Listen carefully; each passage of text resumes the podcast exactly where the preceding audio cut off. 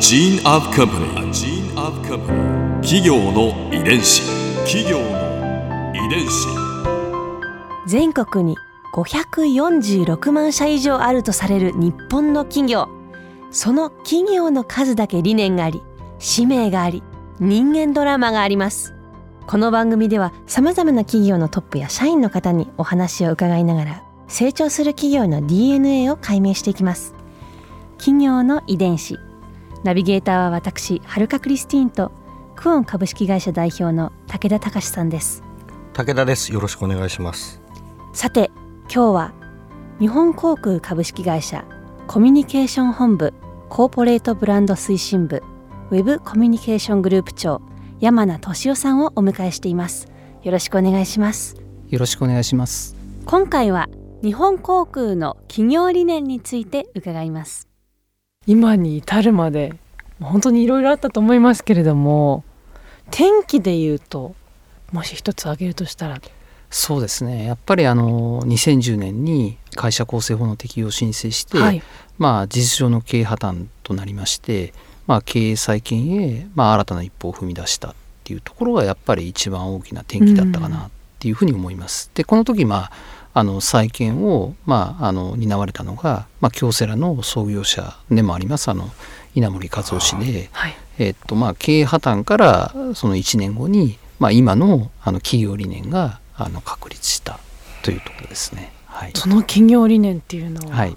あの、まあ、JAL グループは全社員の物心両面の幸福を追求し、一つお客様に最高のサービスを提供します。一つ企業価値を高め社会の進歩発展に貢献します。というものなんですよ。でこれもあのその企業理念の初めにまずその全社員の物心両面の幸福を追求しっていう言葉が出てくるところってあの最初はやっぱり決める時にい。ろいろ意見があったっていうふうに聞いてるんですけれども、はい、その、まあ、稲森さんの考え方だとは思うんですが、はい、あの社員がこう幸せでないとそもそもお客様を幸せにすることができないとかそういう最高のサービスを提供することができないっていうところ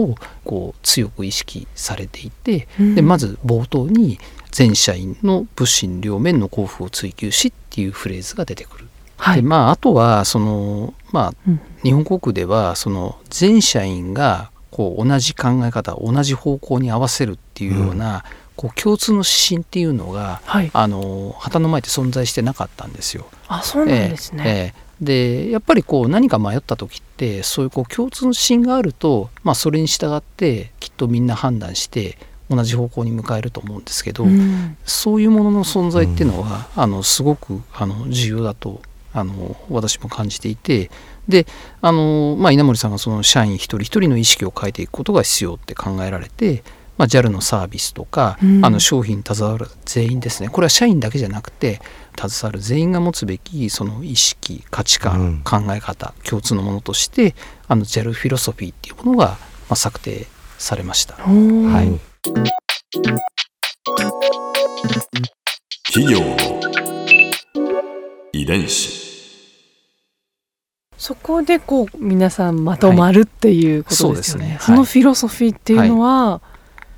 JAL の哲学ということですか？そうですね。あの、まあ、一人一人が、まあ、同じ価値観を持って、はい、まあ、判断とか行動していくことっていうのを、まあ、目的に掲げられたものです。で、まあ、これによって、まあ、本当に全員が心を一つにして一体感を持って、まあ、お客様に最高のサービスを提供して、まあ、企業価値を高めることによって、まあ、本当に企業理念になる通りなんですけど社会の進歩発展に貢献していけるように、まあ、みんな全力を尽くしているというところですね。それ、はい、冊子になってるんですか？そうですね。あの一応まあ手帳のようなものがあってですね、はい、一応それ全員が持っていてっていう。はい。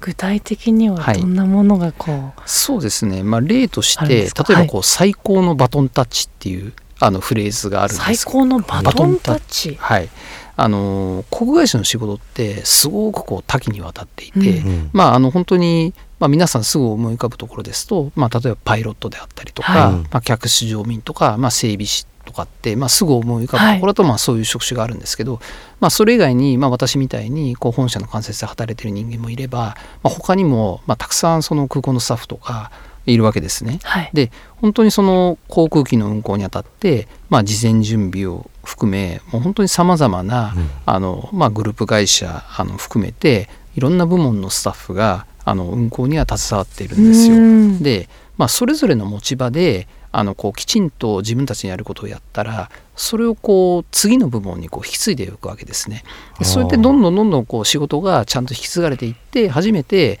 こう快適なフライトっていうのがこう出来上がっていくわけで、まあ、そのこう仕事をちゃんとこう次の部門に引き継いでいくっていうところをこうバトンを渡すようなことをイメージしてでそれでちゃんと自分のやることをきっちりやってもうその仲間に最高のバトンタッチをしましょうっていうのがあのこのフィロソフィーのまあ意味するところですね。はい、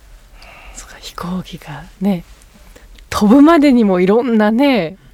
ことがありますし、はい、そうですね。そしてね、はい、お客さんを運ぶまでもいろいろありますし、はい、そこを、い。ろんな人が携わっているそ一個一個こうバトンを受け継ぐようにということなんです、ね、そうですね。だからまあ安全運行はもちろんなんですけどやっぱりこうお客様に最高のサービスを提供するにあたってまあこの本当にチームワークなくしてはやっぱり実現しない、えー、でそれをこう体現した言葉がこの最高のバトンタッチですね。はい。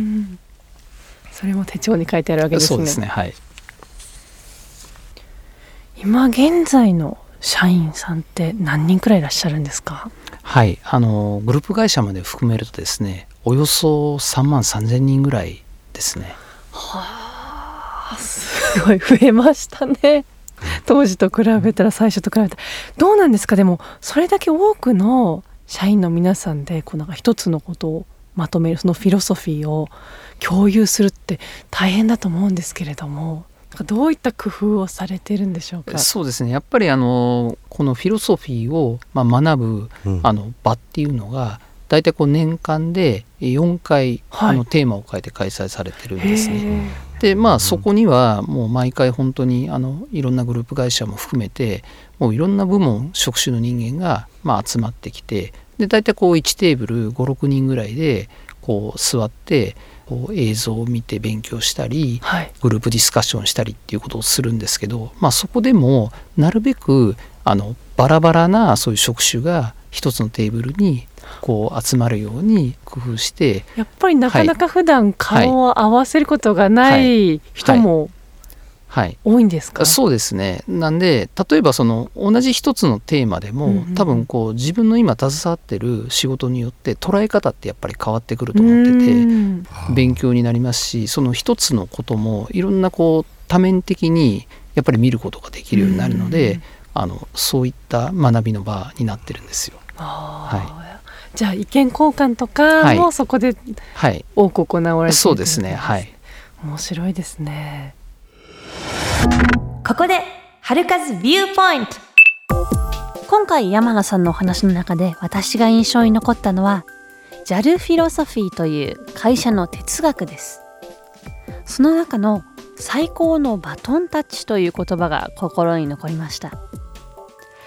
私自身が個人的になんですけれどもこのバトンタッチを感じる瞬間が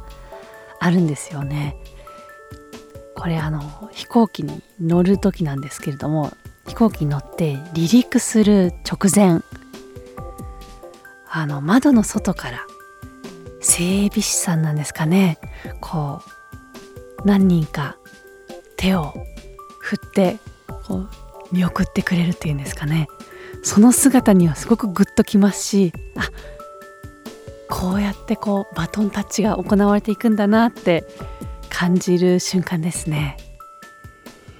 企業の遺伝子。